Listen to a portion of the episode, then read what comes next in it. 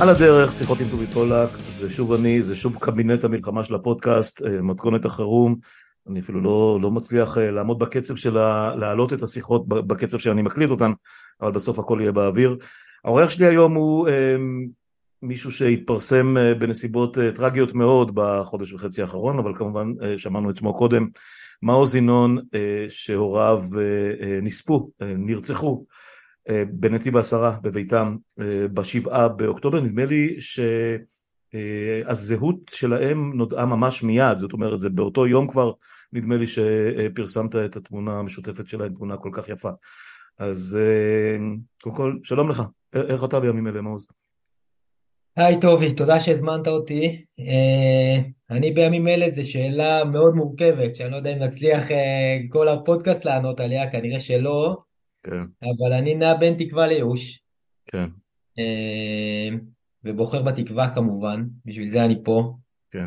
אה, ו- וימים מאוד מורכבים, גם ברמה האישית, גם ברמה המשפחתית, גם uh, ברמת החברים, העסקים והמדינה וה- עצמה. ואני מנסה לשמור על עצמי חד, ממוקד uh, ואפקטיבי.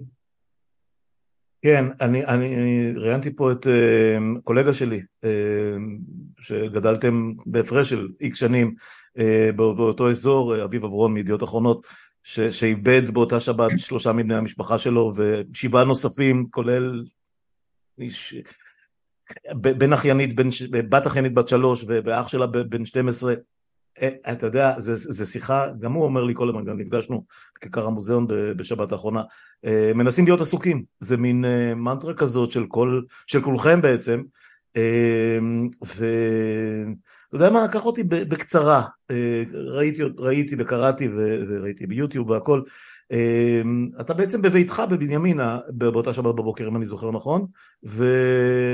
ופתאום קורה משהו.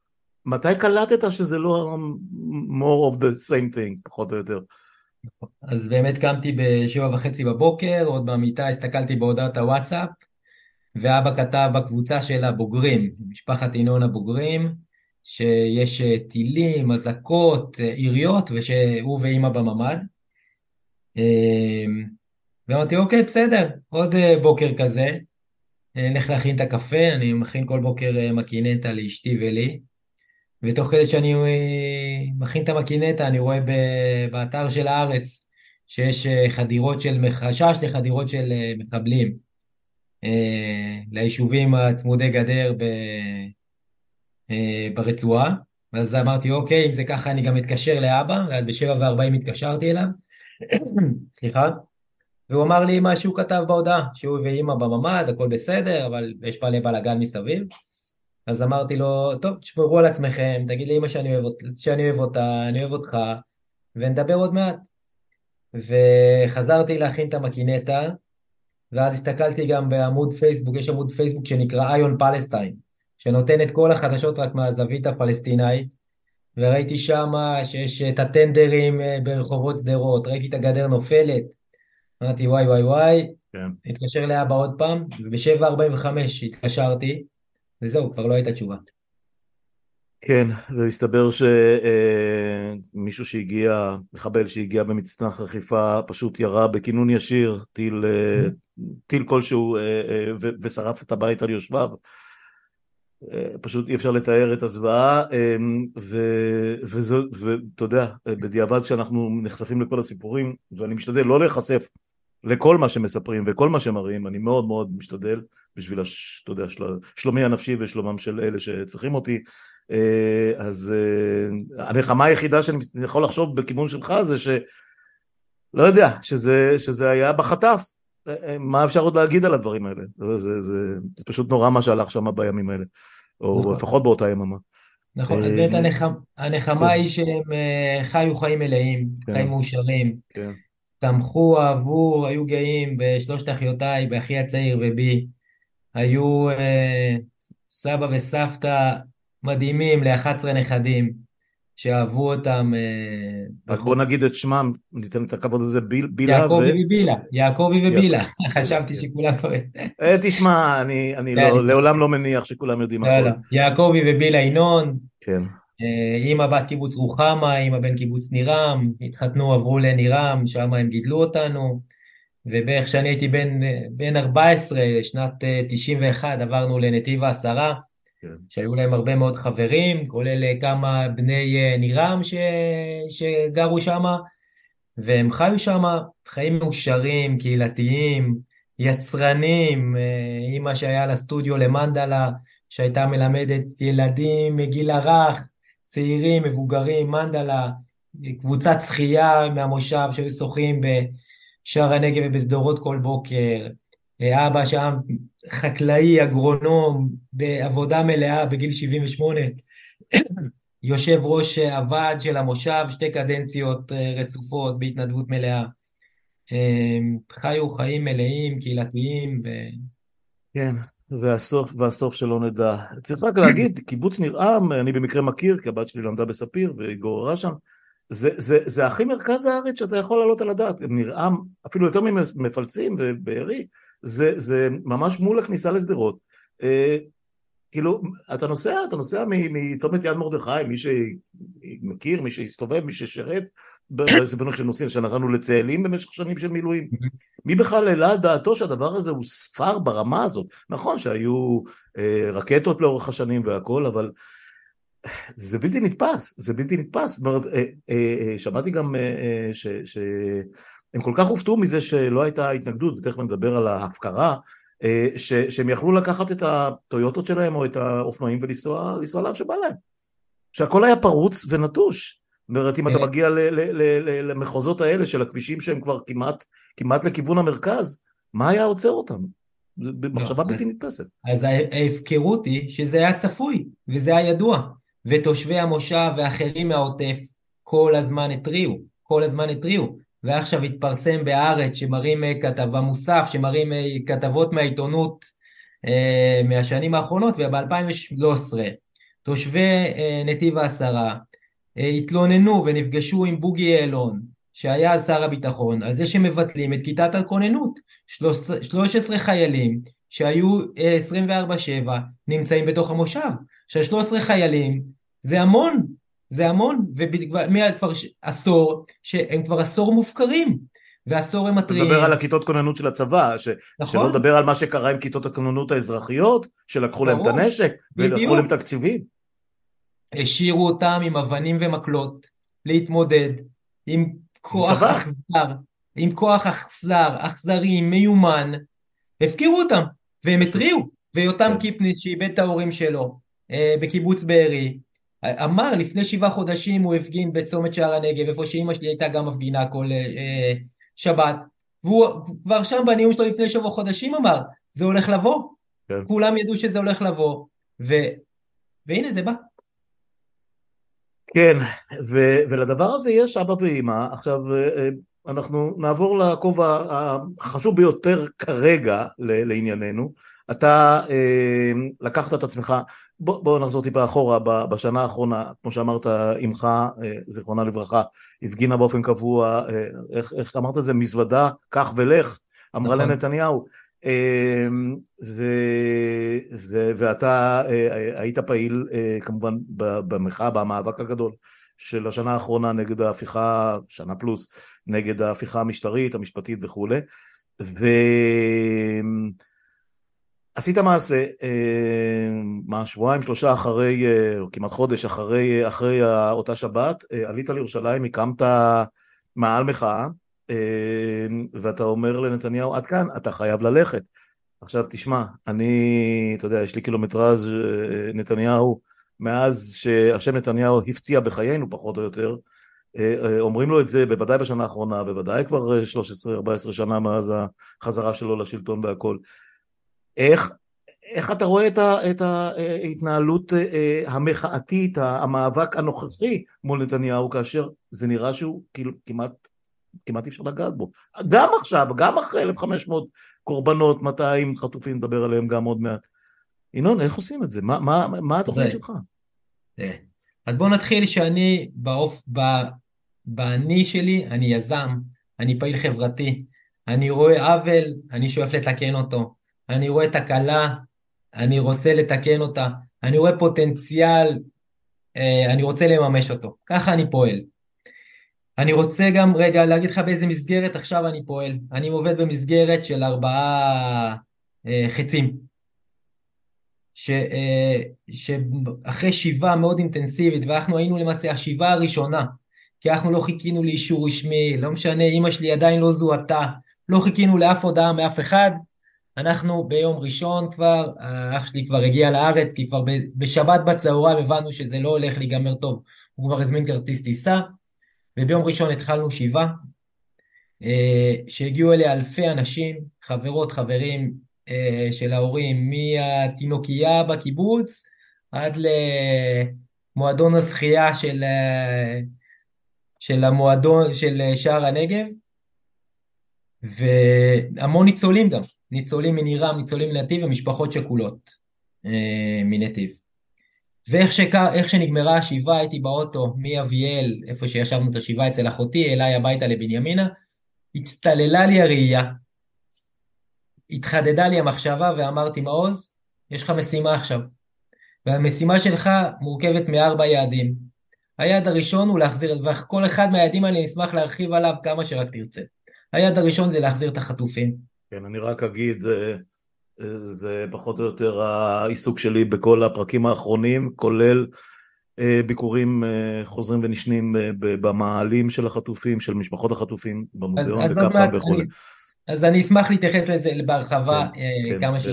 המשימה כן. הראשונה זה להחזיר את החטופים, המשימה השנייה לעצור את המלחמה והפסקת אש מיידית, המשימה השלישית זה להפיל את נתניהו, והמשימה הרביעית לשכנע את עצמי, אותך, את המאזינים שלנו וכל מי שמוכן לשמוע, שהעתיד הולך להיות טוב יותר, ושאנחנו נבנה פה מחדש את המדינה, ויש תקווה, והתקווה היא לא רק שיר ששרים בסוף uh, uh, המחאה בקפלן, תקווה היא מה שצריך להוביל אותנו ולתת לנו את הכוח בבנייה המחודשת שצריך לעשות פה במדינה.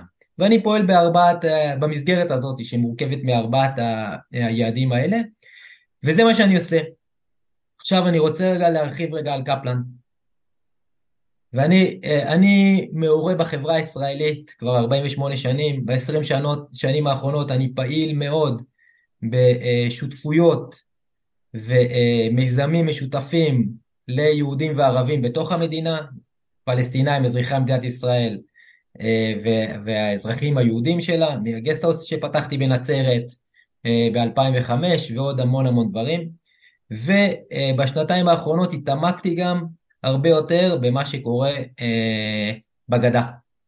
אה, שטחי A, B, C, אה, מדיניות, הנישול, הפרדה, קיפוח, איסור תנועה, איסור, איסורי תעסוקה, איסור התאגדויות לצרכים פוליטיים והתאגדויות בכלל, ו... אני, אני מקווה שאני לא מפתיע אף אחד שמאזין לנו, מדינת ישראל היא לא דמוקרטיה. מדינת ישראל היא לא דמוקרטיה, היא לא הייתה דמוקרטיה לפני השביעי לעשירי, היא לא הייתה דמוקרטיה לפני המהפכה המשטרית. מדינת ישראל, ואת זה אני שמעתי מאנשים מאוד מאוד בכירים במערכת, מיועצים משפטיים ראשיים של ראשי מערכות הביטחון, שהיו איתי בחלק מהמפגשים האלה, והם בעצמם אמרו, תקשיבו, מדינת ישראל היא לא דמוקרטיה. מחוק נכסי נפקדים, לכפר קאסם, לאירועי אוקטובר 2000, ואפשר לפרוס את זה לאורך ההיסטוריה, ו, אה, ומדינת ישראל היא לא דמוקרטיה.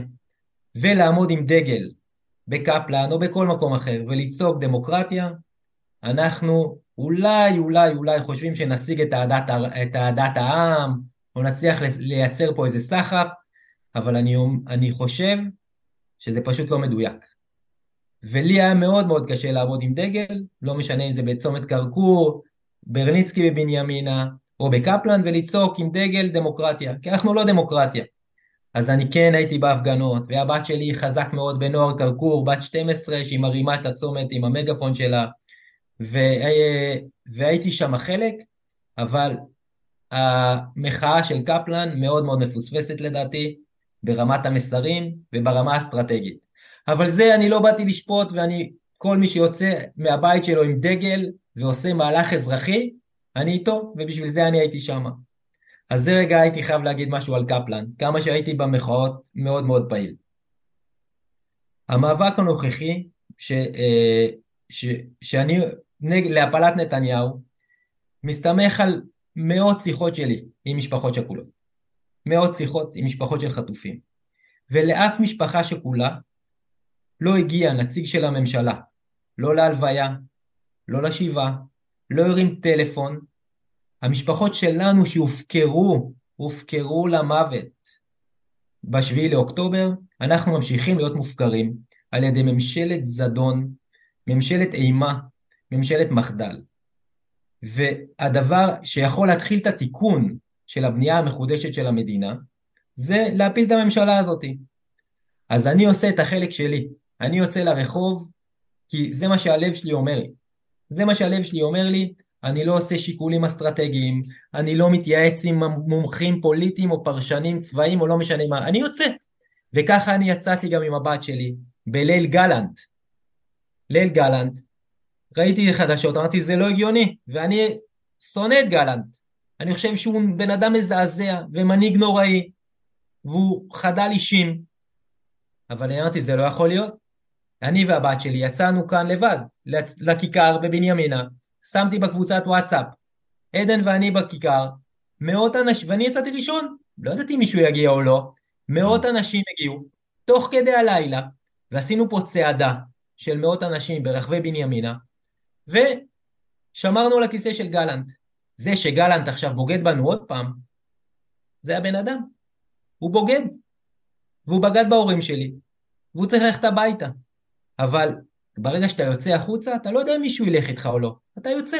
וזה גם נכון למחאה שיעקב גודו ואני התחלנו לפני קצת יותר משבוע מול הכנסת.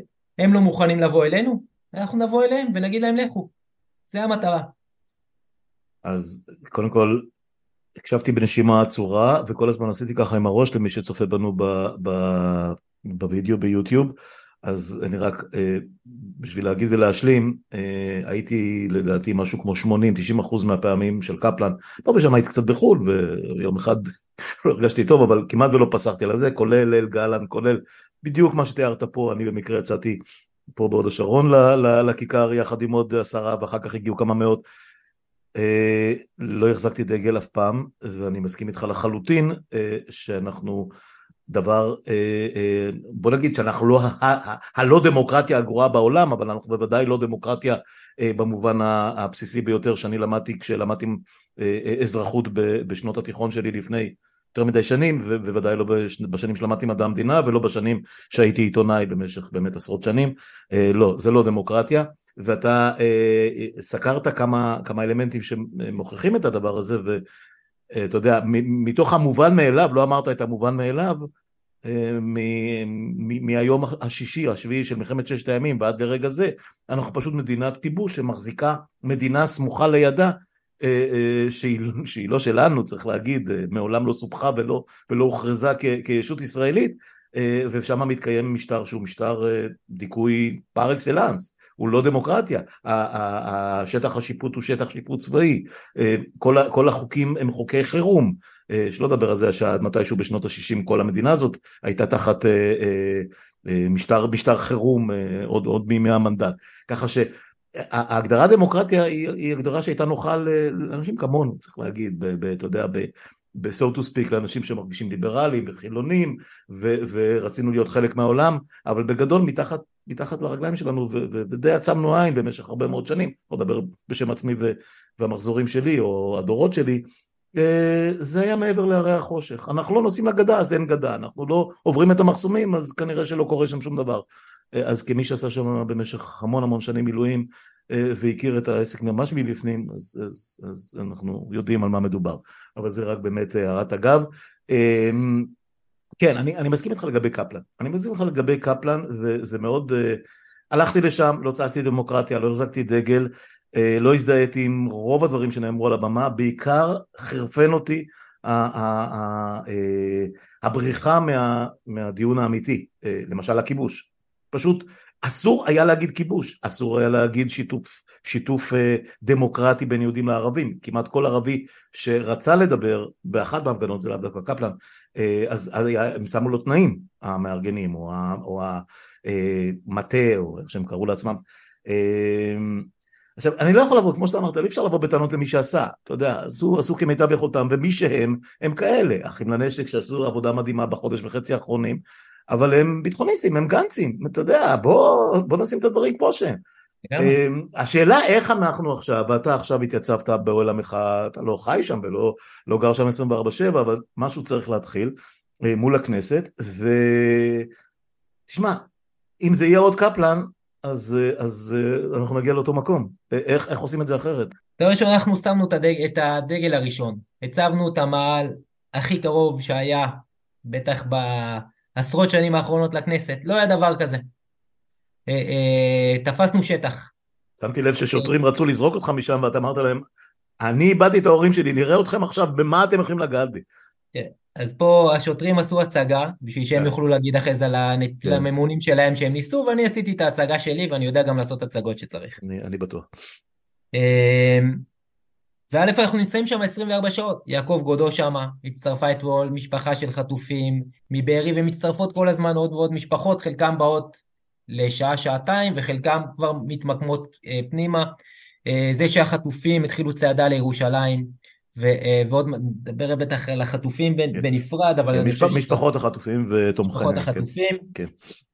כן. ואני, כל מי שאני מדבר איתו מהעוטף, כל מי שאני, מילואימניקים, הכעס, תחושת הבגידה, תחושת ההופקרנו, היא, היא בלתי נתפסת בכלל. היא בלתי נתפסת, ואני חושב שמתחיל להיבנות פה אה, סנטימנט ציבורי מאוד מאוד אה, משמעותי, שזה לא, לא מגיע מ-0 ל-100, או מ-0 למיליון, זה אף פעם לא קורה ביום אחד. לא, למרות שאגב גלנט, ליל גלנט, זה קרה ככה, בניצוץ קטן אחד, רק נכון, אני מזכיר. אה, נכון מאוד, אבל גם זה, זה היה כבר אחרי כמה שבועות נכון, של מחאה. נכון. אז, אז אני אומר, גם פה, אנחנו נגיע מ-0 למיליון. אני, אני אומר את זה בוודאות ממש ממש גדולה, אה, וזה מתחיל להניע תהליכים.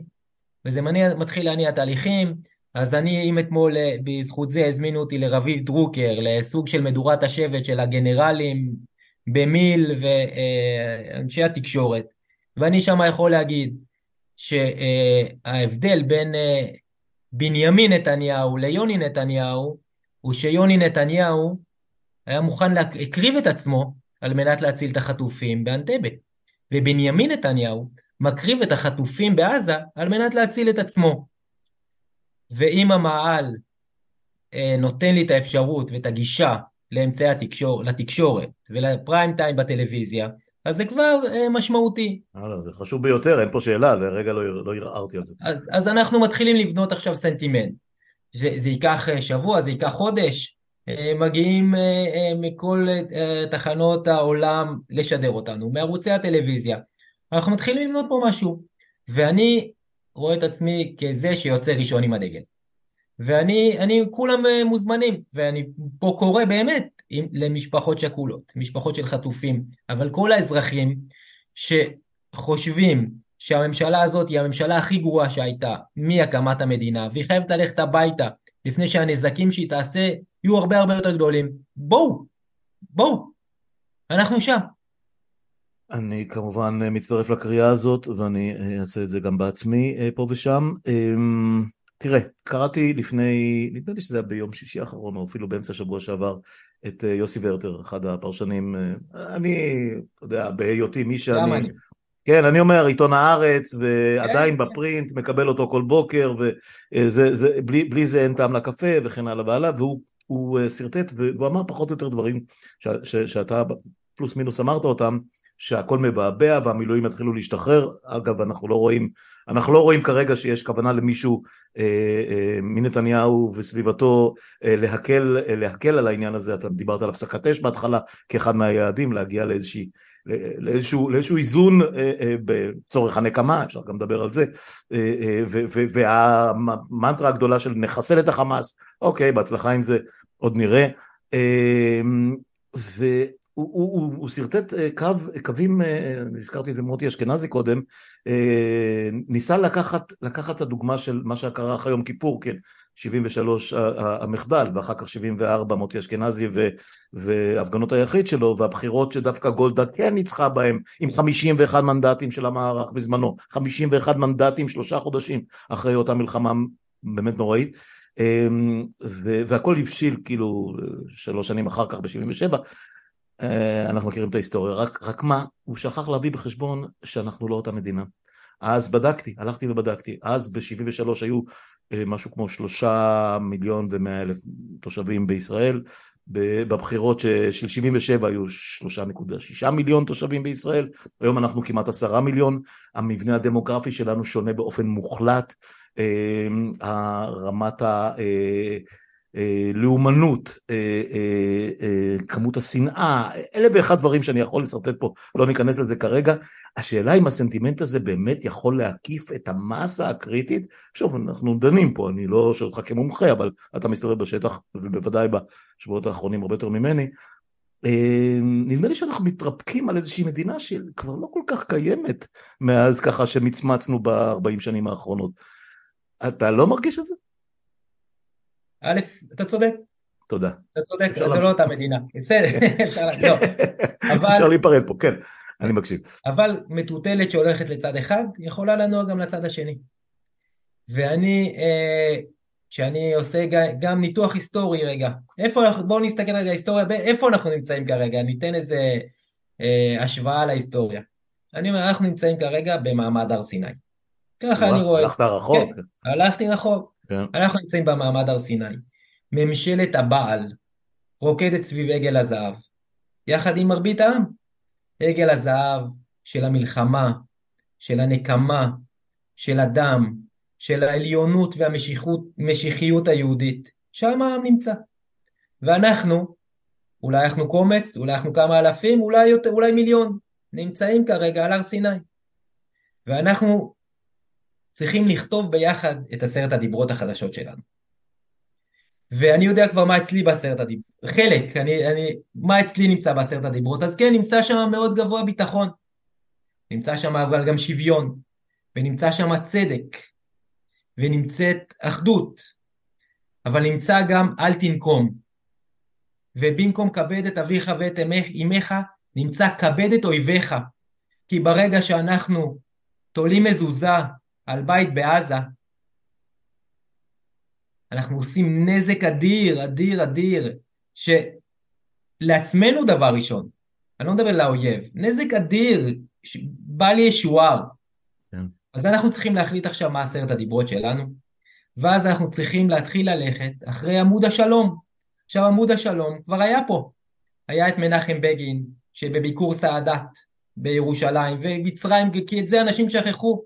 שמצרים היה אויב חזק פי מאה, אולי פי אלף. האויב הכי גדול שלנו, נכון? משיבת ציון. בדיוק. ובגין אמר,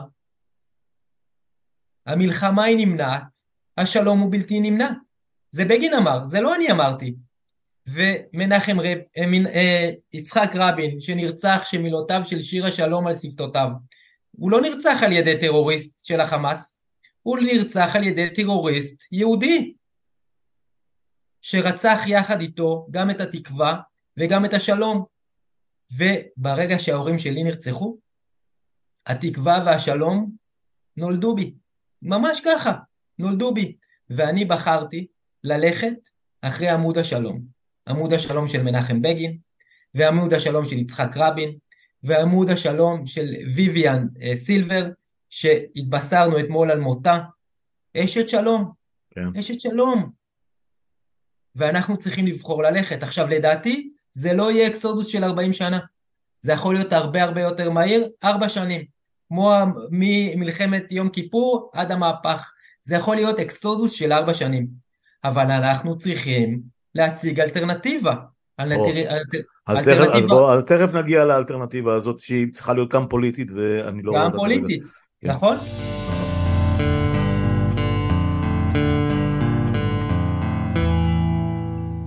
אז קודם כל, קודם כל מתוך, מתוך ההריסות קם לך חלום, שהוא גם הוא לא חלום חדש שלך, זה ברור לי, אנחנו לא מכירים אישית, אבל מתוך מה שקראתי ומתוך מי שאני מדבר איתך כרגע, ברור לי לגמרי שזה, שזה לא יוריקה שנפלה עליך בחודש וחצי האחרונים. ועדיין, אתה יודע, אני מסתכל על המסע, מדברים, אני אלך איתך כמה, כמה נקודות בזמן. חיילי המילואים, יש כרגע כמה מאות אלפי אנשים שמגויסים בכל מיני דרגות של סיכון, יש כאלה שנלחמים בעזה, יש כאלה שמתכוננים בצפון, יש כאלה שנמצאים בכל מיני יחידות עורפיות, מיליון, סליחה, אני אומר, 300 אלף, 250 אלף, לא יודע כמה. נניח סדר גודל של הקפלן בשיאו, קפלן פלוס קרקור פלוס כל השאר באותו, באותו זה. העניין הוא שגם אם אנחנו מדברים על ההתמרמרות או הזעם בקרב אותם חיילי, חיילי מילואים, אנחנו גם רואים את אלה ששמו את המזוזות בעזה, ואת אלה שהרסו את הפסל של ערפאת בטול כרם, ואת האנדרטה, מה שזה היה שם, ו- ואת, ה- ואת ה- אה, אלה שחוגגים בהישרף לכם הכפר עם כל מיני זמרים אה, שבאים להעליב אותם. אה, גם הצבא, כמו שאמרתי לך קודם, על המדינה, גם הצבא הוא לא הצבא של יום כיפור שהשתחררו ובאו עם כל הזעם ובסופו של דבר הפילו את ממשלת המערך. אני לא חותם לך עכשיו שכשכל המילואים יחזרו לביתם בשלום, חלק יחזרו לשטחים, לכל מיני התנחלויות, אחרים יחזרו לכל מיני מקומות אחרים, אולי אפילו לחו"ל, יחזרו, אתה יודע, לאיפה שהם חיו בשנים האחרונות. אה, מי שיצא לרחובות, צר לי, צר לי אה, לחשוב ככה, אבל זה, זה בלתי נמנע, זה, זה אותם כמה מאות אלפים, אם, אם אני מנתח את זה נכון, שממילא היו בקפלן וברחובות בשנה האחרונה. איך אנחנו מנפיב את זה ליותר מזה? כמובן שיש את כל, כל תושבי העוטף וסביבותיהם ששילמו קורבן כל כך נורא. אני, אני עוד לא רואה את ההתנערות שצריכה להטיל, להפעיל את המטוטלת עד הסוף לצד השני. איך אתה רואה את זה? אמ, דבר ראשון, אני שומע אה, קולות גם של אה, מילואימניקים מהימין העמוק. הייתה לי שיחה אתמול עם, עם חבר שאחיין שלו הוא מהימין העמוק, שאחרי שבועיים או שלושה שבועות של לחימה רצופים, התקשר אליו, אל, אל, אל, אל הדוד השמאלני שלו, ואמר, ופשוט אמר לו, הם בגדו בנו, הממשלה בגדה בנו. ויש גם את ה... אז אני מאמין שגם משם יתחיל תהליך, תהליך של התפכחות. אני חושב שאם במסר נכון וברור ולא מתנצל, הוכח פה שממשלת ימין על מלא על מלא, זה הרוגים מלא על מלא. אין לא רק הרוגים, זה הרס הכלכלה, זה נכון, הרס השלום, ברור. זה הרס המדיניות, אומר, אין דיפלומטיה, אין כלום, מה זאת אומרת? יפה, בדיוק, אנחנו עכשיו, אם הם לא יתפכחו עכשיו, אז הם יתפכחו באסון הבא. האסון הבא זה כבר יהיה 14 אלף קורבנות, והאסון אחריו זה יהיה 140 אלף קורבנות. אין התכנות למדינה שחיה אך ורק על זכות עליונות יהודית, או בזכות עליונות יהודית, שזה הגורם שמניע אותה אה, לחיים. אז אני אומר, אני את המחיר, את ההורים שלי שילמתי והקרבתי. אני רוצה שהקורבן שלהם... וסביבה, סביבה, סביבה אה, אה, גיאוגרפית שלמה, פשוט נכון, נכחדה. כמעט. אז, ו, אז אני מתחיל לפעול עכשיו, שהם יהיו הקורבן, מהקורבנות האחרונים, כבר לא האחרון, כי כבר היו עוד קורבנות. כן. ואנחנו עכשיו צריכים לייצר ולחזק את השותפויות היהודיות ערביות, את השותפויות שהן מראות סולידריות. כמה שאנחנו מיואשים מהמדינה, איזה תקווה אנחנו מקבלים מהחברה האזרחית שהתגייסה. התגייסנו גם אני בעצמי באברהם הוסטל, אבל כל הבתי מלון, ואנשים פרטיים, ובעלי בניינים וקבלנים, לארח את המשפחות ואת היישובים מהעוטף, שהמדינה לא... כולם התגייסו חוץ מהממשלה, תשים לב. הממשלה לא, לא באירוע בכלל. בדיוק, מדהים. נכון. זה פשוט מדהים.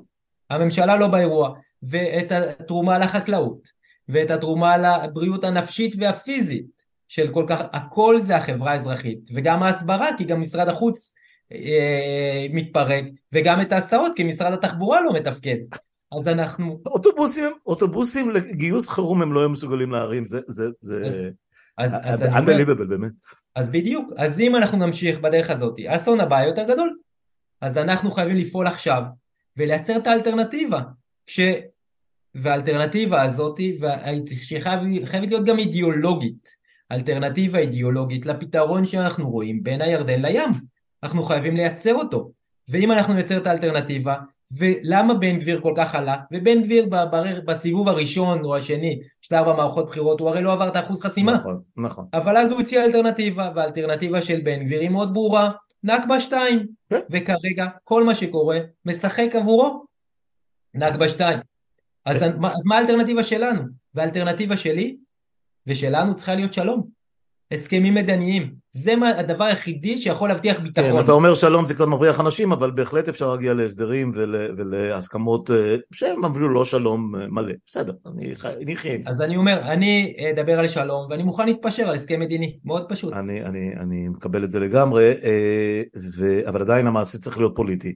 מעבר למיליון ברחובות, בהנחה שאנחנו נהיה מיליונים ברחובות, נטיל מצור על, כמו באותו אירוע עצום שהיה בפברואר נדמה לי, אה, אה, ש-600 אלף איש או כמה שלא יהיה, הקיפו את הכנסת במין מיצג באמת מדהים, אה, ו, ונניח שהממשלה מתערערת ונניח שנקבעות בחירות. הבעיה היא שא', הצד שלי ושלך, שהוא הצד השמאלי של המפה, אם יורשה לי, לא מיוצג היום בכלל. אין, אין, אין, לנו, אין לנו נציגות בפוליטיקה הישראלית. דיברתי עם יאיר גולן ממש לפני שבועיים וכמה שיחות שכבר עשיתי איתו והכל. אז הוא מנסה להרים משהו. אני מאוד מעריך אותו המאמצים שלו באמת נוגעים ללב אבל אני לא רואה כרגע אה, מסה פוליטית שמתייצבת מאחוריו אבל, אבל עזוב אותו הוא בצד הטוב מה עושים עם גנץ ואייזנקוט וסער שהוא ימין לגמרי ו- ולפיד שהוא בינינו ימין ואלה ואחד כאלה אה, אני, אני לא רואה, אני, אני מצטער, אני, אני איתך לגמרי בשאיפה, אני רק מנסה לפרוט את זה ל, ל, לשמות ופרצופים ו- ומישהו שיוכל לקחת אחריו את, ה- את הרעיונות האלה וזה עוד מאותו ימין, עוד מאותו ימין, זה אולי לא מושחת כמו נתניהו אבל זה עוד מאותו ימין איך משנים את הפרדיגמה הזאת אה, מעוז? אני, חוש... אני מבקש שנדבר על זה בשיחה הבאה שלנו. אני אגיד לך למה. Okay. אני אגיד לך למה. כי אני חושב שזה מוקדם מדי.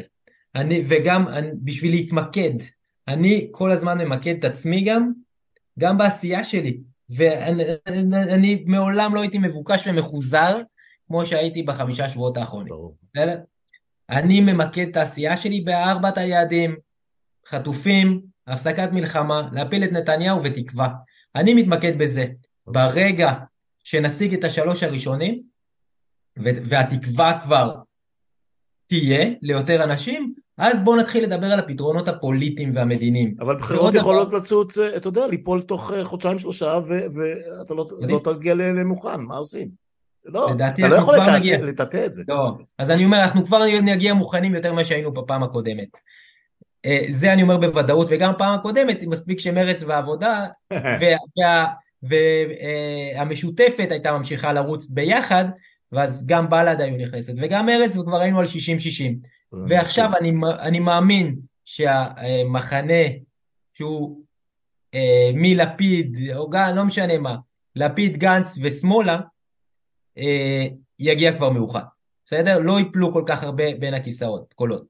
אה, מהפה שלך אל אתה יודע על מי. אה, אני, אני אומר שזה הפתרון היחיד, זאת אומרת, אה, כי, כי, כי בצד השני, וזה חלק מהסיפור שלך עם התקווה, על, ה, על האחווה, על, על החיבור ועל השיתוף בין יהודים לערבים, החברה הערבית הישראלית וכולי, אני מאוד מאוד חושש שזה ממש מנקר בי באימה לגבי אחוז ההצבעה של, ה, של האוכלוסייה הערבית בבחירות שיבואו. אבל... זה, זה, זה ממש מפחיד אותי, אני אומר לך בהגינות. ברור, אבל אנחנו חייבים לתת להם אה, מקום סביב השולחן מקבלי ההחלטות. חד משמעית. חייבים לתת להם מקום, ואני אתמול הייתי אצל רביב דרוקר, ואני אחרי זה אתקשר להגיד לו גם כן, לא הספקתי פשוט.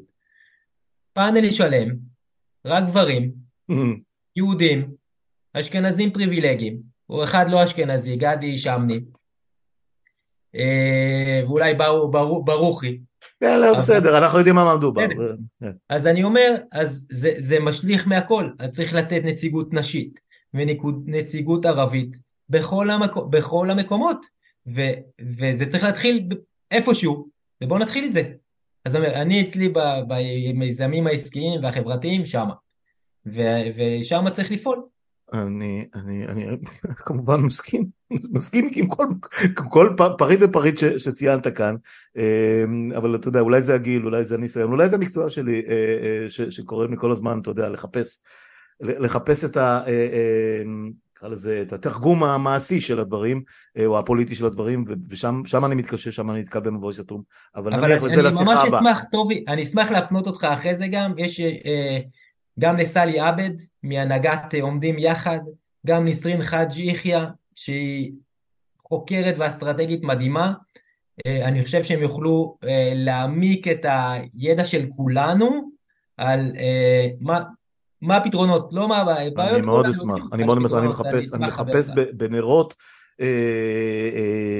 כל כל כל קול אחר שלא נשמע בעצם במיין במיין מדיה נקרא לזה ככה זה פשוט פשוט מדהים מה שהולך ב, ב, בתקשורת הישראלית אבל זה נושא שאני כבר הקדשתי לו עשרות כן. פרקים פשוט כבר יצא לי מכל החורים כי, כי, כי, כי זה המקצוע שלי וזה הדבר שאני מבין בו יותר מכל דבר אחר.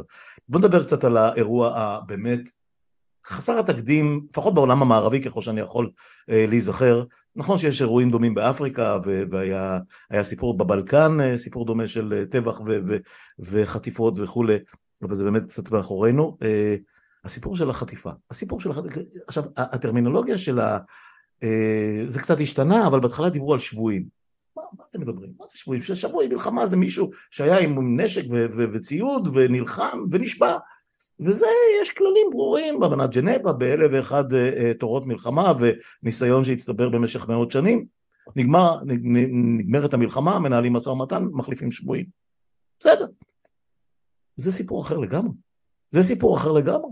תינוקות, נשים, קשישות, קשישים, אה, אה, גברים ונשים, שלא, יש כמה חיילים, כן, אבל, אבל, אבל המסה הגדולה, וזה נדמה שהמקבלי אה, ההחלטות, מעבר לזה שמינו את הבן אדם הכי לא מתאים לנהל את הדבר הזה, שהוא גם לא מצליח לנהל אותו כמו שאנחנו מתרשמים, אמ, איך אתה רואה את הסיפור הזה? אתה גם מכיר, אני מניח, חלק מהנפשות הפועלות ברמה האישית ממש. ההצדקה היחידה לקיום של מדינת ישראל מאחרי השביעי לאוקטובר, קדימה, לפני העתיד, היא רק החזרת את כל החטופים והחטופות. אחרת, אם אנחנו לא מחזירים אותם בחיים, אין הצדקה לקיום המדינה. פשוט אין הצדקה. אם מדינה, אחרי שהיא לא הצליחה לשמור על פעוט בן עשרה חודשים, ועל ילדות וילדים, אין, למה הקמנו מדינה? זה ההתחייבות הראשונה של מדינה לאזרחים שלה, שהיא תגן עליהם. שהיא תגן עליהם, פיזית. ואם המדינה, אחרי שהיא בגדה וכשלה בהתחייבות הבסיסית הזאת כל כך, ועכשיו כושלת גם כן בלהחזיר אותם הביתה בכל מחיר שהוא. המחיר הוא לא רלוונטי בכלל. לא רלוונטי. אם לא מחזירים אותם הביתה, אין הצדקה למדינה. אני חושב שזה בור מוסרי, שאנחנו כבר חמישה שבועות אחרי. יכול להיות שאנחנו קבורים בו כבר. בור מוסרי שלא נצליח להתאושש ממנו. פשוט לא נצליח להתאושש ממנו, את זה אני לא יודע איך עושים. ו... ההפסקת אש שאני מדבר עליה, הפסקת אש מיידית, היא מתחברת לזה בדיוק. כי בואו נצא מנהיג החמאס בעזה. איתרנו אותו. הפצצנו לו את הבית וכל המשפחה שלו גם כן, לזה אנחנו רגילים, לצערי הרב. אבל מה אם מתחת לבית שלו יש ילד בן עשרה חודשים, מקיבוץ ניר עוז, שנהרג גם כן. עכשיו ההיסטוריה מוכיחה שלמנהיג החמאס יהיה מחליף. יהיה לו מישהו שיחליף אותו, הכיסא הזה לא יישאר ריק. מי יחליף את התינוק בין העשרה חודשים? אין לו תחליף. אין לו תחליף. ולחשוב שאפשר לשחרר 240 חטופים ממנהרות מרתפי החמאס בכוח צבאי, זה פשוט אחד המחשבות הכי מופרכות, הזויות, לא הגיוניות, שאני נתקלתי בהן בימי חיי. זה, זה פשוט הזיה מוחלטת. עכשיו, זה ברור, ברור, אני, מה ההורים שלנו לימדו אותי, בילה ויעקבי, אותי ואת האחיות ואחיותיי, לשפוט כל אחד אך ורק על פי מעשים. על פי המעשים, לא צבע, לא גיל, לא כסף, לא תפקיד, מה הוא עושה? ואנחנו שופטים, אני שופט עכשיו את הממשלה הזאתי ברצח. הממשלה אשמה ברצח החטופים. אין לזה, אה, אין דרך אחרת. וזה שבכירי מערכת הביטחון נותנים לזה יד, הם גם כן אשמים ברצח.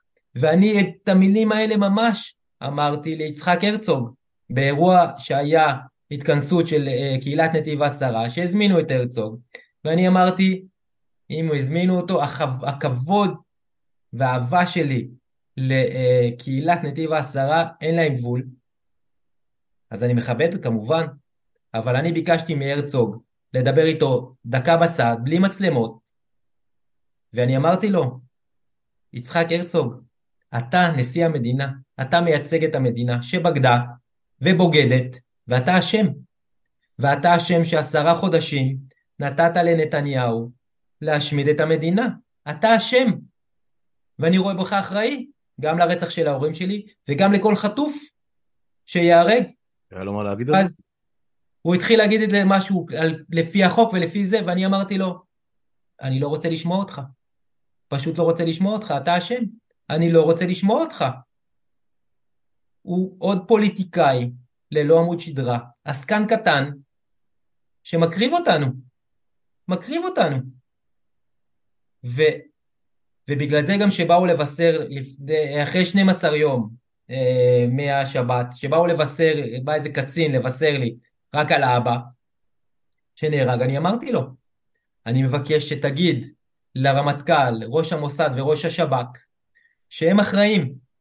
מנתניהו אני לא מצפה לכלום, נתניהו הוא פסיכופת, שמעניין אותו רק הוא עצמו. לא מצפה ממנו לכלום, אבל אני מצפה מהאנשים שביטחון וגורל המדינה הוא במשמרת שלהם. זה מכונית שנוסעים בה, נוהג בראש הממשלה, אבל איתו יושבים ראשי מערכות הביטחון. כל האחרים, שרים, יועצים, זה, הם, הם אחראים על גורל המדינה. והנהג דרדר אותנו לתהום, והם לא פותחים מצנח מפלט. כן, הם גם לא, מסיט, גם לא מסיתים את ההגה.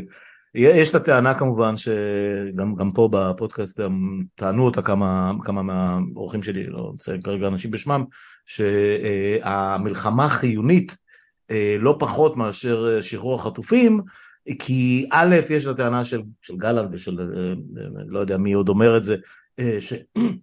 רק לחץ שילך ויגבר וסכנה לחייהם של ראשי החמאס יביא אותם לעסקה, מה שבעיניי נשמע מטומטם לחלוטין, אה, אה, אה, זה מעולם לא עבד בדרך הזאת, אני, אני לא יודע מאיפה ממציאים את זה, זה רק בשביל להצדיק את, ה, את, המשך, את המשך התקיפות, והדבר השני זה שעצם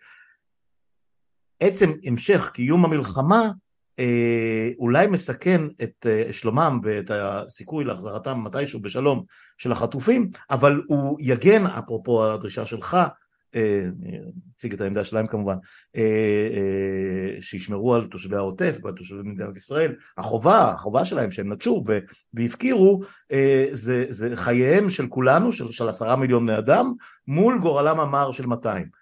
עכשיו, גם זאת אמירה בעיניי מופרכת לחלוטין, אבל אה, אתה יודע, המפתחות אצלם. איך אנחנו מזיזים גם את המטוטלת הזאת? מה עושים?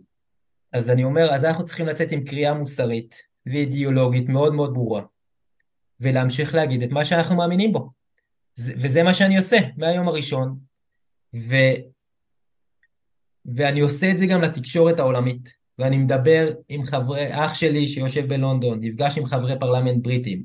אני התקשרתי היום לחבר פרלמנט לשעבר אה, באיחוד האירופאי, וביקשתי ממנו לייצר לנו פגישות עם חברי פרלמנט במדינות אירופה השונות, עם האיחוד האירופאי בבריסל, על מנת לייצג את הקריאה של הקול השפוי, של הקול שאומר זה, זה, אה, הפתרון הוא לא בעוד הפצצות ולא בעוד חיסול של מנהיגים, הפתרון חייב להיות בהסדר והסכם מדיני.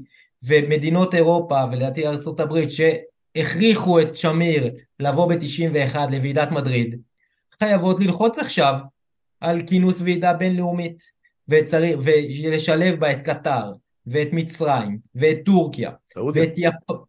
ו, וצריך פה התערבות בינלאומית. אני קורא בכל במה להתערבות בינלאומית. אנחנו אה, מולכים כרגע אה, על ידי החמאס לבור שהוא קרא, קרא לנו. כל אזרח חף מפשע שנהרג בעזה מחזק את החמאס. כמה שזה עצוב. כן, כן. מצד שני, מדינה נלחמת, אתה יודע, אה, אה, על זה גדלנו, הלכנו לצבא וירינו והתאמנו. לא, אבל אנחנו רוצים להמשיך פה, כמה שנים עוד נוכל לחיות על החרב. אה, התשובה, התשובה נמצאת בתוך השאלה. אתה יודע מה, אני אקח אותך עכשיו בשביל, מה שנקרא, לסגור את השיחה הזאת, כי לא, לא, לא נשוחח כל היום, אבל, אבל אני אשאל אותך משהו שגם, שגם בו דנו פה עם כמה מהאורחים שלי בחודש האחרון. אמ, והתשובה שלך ברורה לי, אבל, אבל צריך גם להיות ריאליים. אה, יש לא מעט אנשים שמה שנקרא נפל להם האסימון. אתה אומר שיש כאלה ימנים שנפל להם האסימון שצריך דרך אחרת ושנתניהו איום ונורא והכל. נניח שזה נכון, אני מקווה שזה נכון, אה, אבל יש כאלה שאומרים, כל ה... ואני ראיתי כאלה, אה, כל מיני שמאלנים שהיו בעד אחווה ובעד שיתוף ובעד אה, הסדרים ולהסתדר עם החמאס, אפרופו המדיניות של נתניהו, פתאום התפכחו ואמרו כן, לנצח, לנצח נחיה אחרבנו, כי בצד השני הם לא הסתפקו בפחות מאשר להשמיד אותנו. עכשיו, אני לא אומר שזה נכון, אני רק אומר שזו טענה. ומה שקרה בהתקפת הטירוף הזאת, שאי אפשר להגדיר אותה אחרת, מעבר לזה שזו פעולה מלחמתית שאנחנו הובסנו בה בתוך שעתיים, אה, זה עדיין היה משהו שהרבה מעבר לזה, זה היה מפגן של שנאה ורצחנות ורוע, רוע מוחלט, כי אתה יודע, אתה יכול להרוג אנשים, אתה לא חייב להתעלל בהם ברמה כזאת. זה לא מנקר בך טיפה, העובדה, המחשבה הזאת שבעצם אם לא נשמור על עצמנו חמושים עד אה, לשעת עצמותינו אה, ונהיה מוכנים לירות בכל מי שמתקרב אלינו, בעצם מה שנקרא לא יהיה לנו קיום פה, זה לא מנקר לא. טיפה. אני חושב שאם הקיום שלנו הוא יהיה מבוסס אך ורק על כוח הזרוע, יגיע הרגע, הוא הגיע, הגיע דוגמית שלו בשביעי לעשירי, mm-hmm. אבל אם נמשיך, הפעם הבאה תהיה הרבה הרבה יותר קטלנית. אנחנו חייבים לבסס את הנוכחות שלנו פה במזרח התיכון, בין הירדן לים, על הסכמים אה, מדיניים, ולדעתי השנה האחרונה זה היה תקציב מדינה הכי גדול אי פעם, 70 או יותר מיליארד שקל, אז מה צריך? 140 מיליארד שקל? צריך חצי מיליארד שקל? תקציב ביטחון התכוונת, כן. תקציב ביטחון. כן. אז ביטחון לא משיגים בחיל אוויר ובחומות גבוהות וטנקים. ביטחון משיגים בהסכמים מדיניים. וכמות הניחומים שאנחנו קיבלנו מהחברה הפלסטינאית, אם זה ערביי ישראל ואם זה מהרשות הפלסטינאית והעולם הערבי, שווה אך ורק לניחומים שקיבלנו מהחברים הישראלים שלנו. אנחנו עשינו ניחום אבלים בנצרת.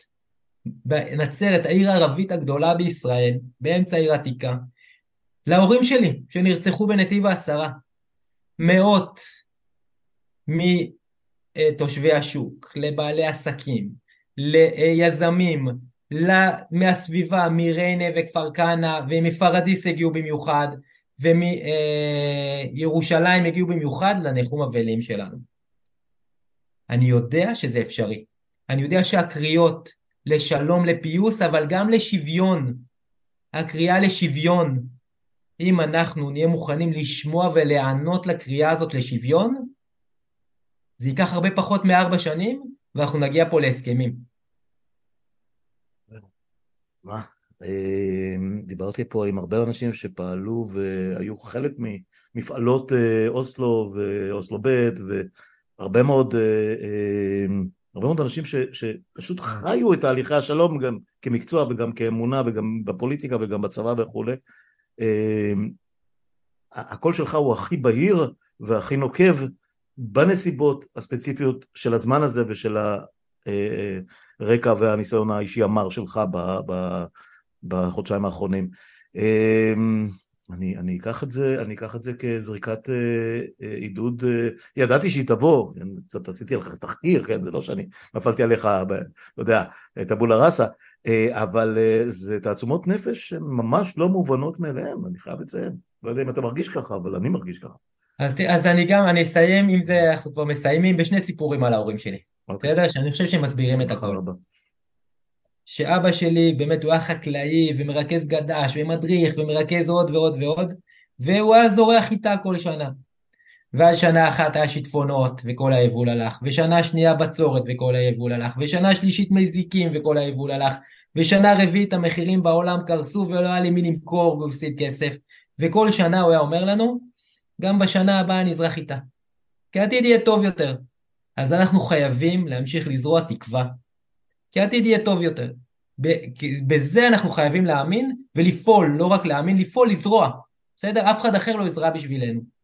ואימא שלי שציירה מאות, אולי אלפי ציורי מנדלות, היא הביאה לי רק אחד במתנה. אחד.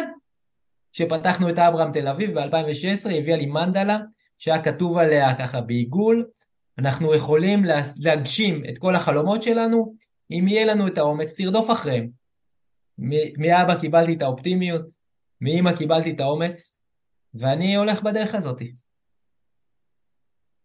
תקשיב, אה, זה אקורד סיום אה, מעולה, ומכיוון שיש לי בעיה עם זכויות יוצרים, אני לא יכול אה, להכניס פה קטעי מוזיקה, אז אני רק אציין את זה, שלא מעט שיחות, גם בחודש האחרון סיימתי בציטוט של החיטה צומחת שוב, ש... אותו שיר שמלווה אותנו מיום כיפור ו... ו... ומדי פעם, כמובן כל יום זיכרון, אבל עכשיו זה מתחבר באופן פשוט מושלם לאלגוריה שלך אה, על, על המנטרה של אביך, זיכרונו לברכה. אה, אני מאוד מקווה שהחיטה תצמח שוב, אני, אני, אני יודע שהיא תצמח, אני, אני מקווה שגם תהיה אכילה. אה, בטוח. אתה יודע, שאפשר יהיה לעשות ממנה משהו. קמח ודחם וחיים. אמן. מעוז ינון, תקשיב, זה היה מאלף, באמת שיחה יוצאת דופן. אה, אני, אנחנו ניפגש עוד ונעשה את זה, אני מניח, במעל בירושלים, ו, ואני עומד לרשותך, אה, כמו שאני אומר לאורחים רבים שמגיעים בפעם הראשונה, זאת הפעם הראשונה, זו לא הפעם היחידה, אני כן, מרגיש שיש לנו הרבה מאוד, הרבה מאוד על מה לדבר, וזה יקרה. תודה על הזמן שהקדשת לי, ושאתה יודע, שנגשים את המאוויים והשאיפות אה, שלדעתי שלי ושלך משותפים, לפחות של שנינו. מעולה. תודה, תודה מעוז. אוהב אותך. להתראות. תודה. ביי ביי. ביי ביי.